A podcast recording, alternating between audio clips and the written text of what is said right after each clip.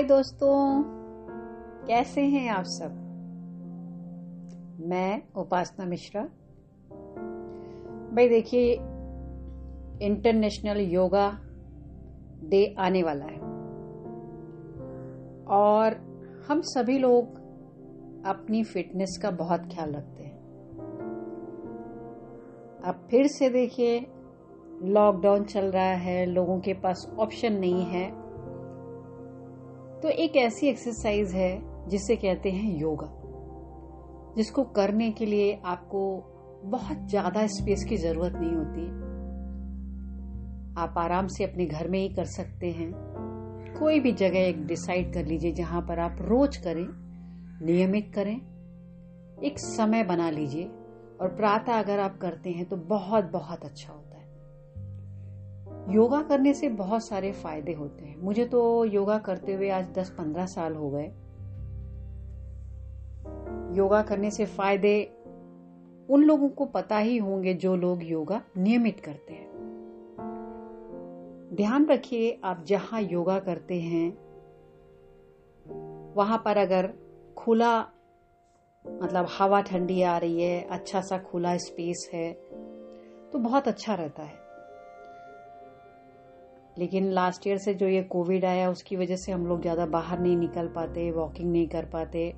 बहुत सारी प्रॉब्लम्स आ रही हैं। तो योगा एक ऐसी चीज़ है जिसमें आप आराम से कर सकते हैं। ज़्यादा टेंशन नहीं लेना है। और योगा करने के लिए आपको सबसे पहले ज़रूरी ये है कि आप योगा पूरी तरह से जानते हो। आपको योगा का पूरा ज्ञान हो।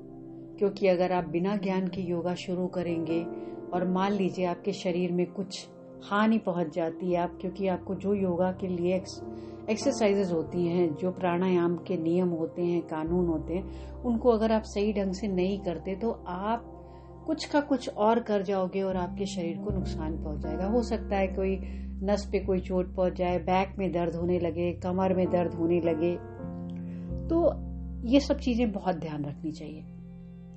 खुला स्थान हो योगा करने के लिए चटाई बिछाइए या कोई दरी बिछाइए, ऐसे ही आप मत करना शुरू कर दीजिए कि आप ज़मीन में आपने योगा करने शुरू कर दिया तो आपको बाद में फिर बैक में प्रॉब्लम हो सकती है।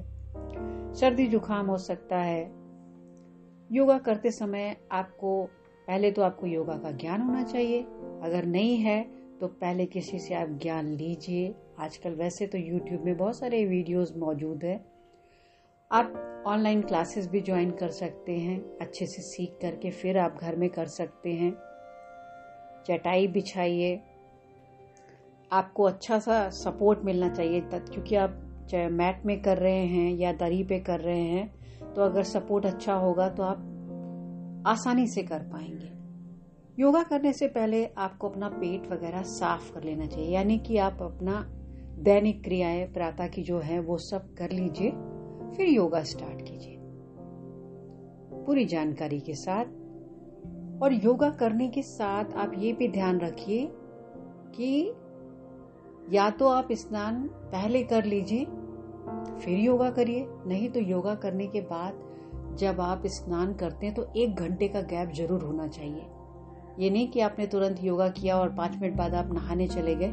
क्योंकि योगा करने के बाद आपकी बॉडी वार्म हो जाती है, गर्म हो जाती है, तुरंत करेंगे तो आपको सर्दी जुकाम हो जाएगा, हो सकता बैक में दर्द हो जाए, या शरीर में कोई और प्रॉब्लम आ जाए। तो ऐसा ना करें। और अगर कोई भी जो लेडी कर रही है, अगर वो प्रेग्नेंट है, या उसको पीरियड्स चल रहे हैं तो योगा अवॉइड करना चाहिए, नहीं कर। अब योगा करने से क्या क्या फ़ायदे होते हैं? बहुत सारे फ़ायदे होते हैं। एक तो आपका शरीर स्वस्थ होता है। दूसरे, जब आपका शरीर स्वस्थ होगा तो आप बीमार नहीं पड़ेंगे। बीमार नहीं पड़ेंगे तो आपको डॉक्टर के चक्कर नहीं लगाने पड़ेंगे, दवाइयाँ नहीं खानी पड़ेंगी।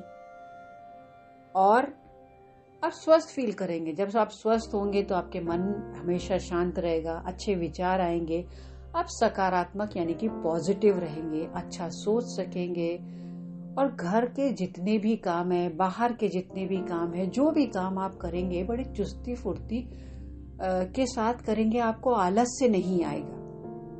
और आप हमेशा ऊर्जा से भरे रहेंगे। आपको लगेगा कि मैं और क्या कर सकता हूँ? और चिंता से मुक्त रहेंगे। आप कोई भी निर्णय लेंगे तो वो निर्णय आपके सही बैठेंगे एक्यूरेट होंगे। और आसन भी बहुत सारे हैं, सूर्य नमस्कार है, बहुत सारे लोग सूर्य नमस्कार दस बार करते हैं, बारह बार करते हैं, कोई कोई सौ बार भी करते हैं। लेकिन याद रखिए, जब आप योगा अभ्यास शुरू करते हैं तो एकदम से आप बहुत सारा योगा अभ्यास एक दिन में ज़्यादा ना करें। एक एक दो दो बार ही करें। मैंने कहा भी कि बिना गाइड के ना करें, नहीं तो नुकसान पहुंचेगा। धीरे धीरे आप अपने आसनों की संख्या बढ़ा सकते हैं। ताड़ आसन है भुजंग आसन है सर्वांग आसन है चक्र आसन है, पद्मासन है, सिद्धासन है, वज्रासन है। बहुत सारे आसन है जिनको आप बिना गाइडलाइन के आप करेंगे तो आपको नुकसान होगा। तो पूरे शरीर को अगर स्वस्थ रखना है तो योगा करना शुरू करिए। और आपको बहुत सारे फ़ायदे होंगे। उसके साथ साथ खान पान का भी ध्यान रखिए। नियमित करिए। हफ़्ते में कम से कम पाँच दिन, छह दिन अगर आप नियमित योगा करेंगे तो उसके बेनिफिट आपको बहुत सारे मिलेंगे, जो आपको खुद दिखाई देंगे। और आपको लगेगा कि अगर आपने एक दिन नहीं किया तो आप सोचेंगे कि क्या कुछ मिस कर रहे हैं। तो रोज योगा करिए, अपने शरीर को स्वस्थ बनाइए, मन को स्वस्थ बनाइए। योगा का मतलब ही क्या है? योग में शरीर, मन, आत्मा को एक साथ लाने का कार्य ही योग होता है। जब आप योगा शुरू करोगे तो आपको कितने सारे फ़ायदे होंगे। आपको पेट से संबंधित जितनी भी समस्याएँ हैं, दूर हो जाएँगी। और आप हमेशा प्रसन्न रहोगे। और आप प्रसन्न रहोगे तो यही खुशी आप अपने परिवार के लोगों को बांटोगे। दूसरे भी लोगों को आप सकारात्मक बातें बोल सकते हो, योगा के लिए प्रोत्साहित कर सकते हो।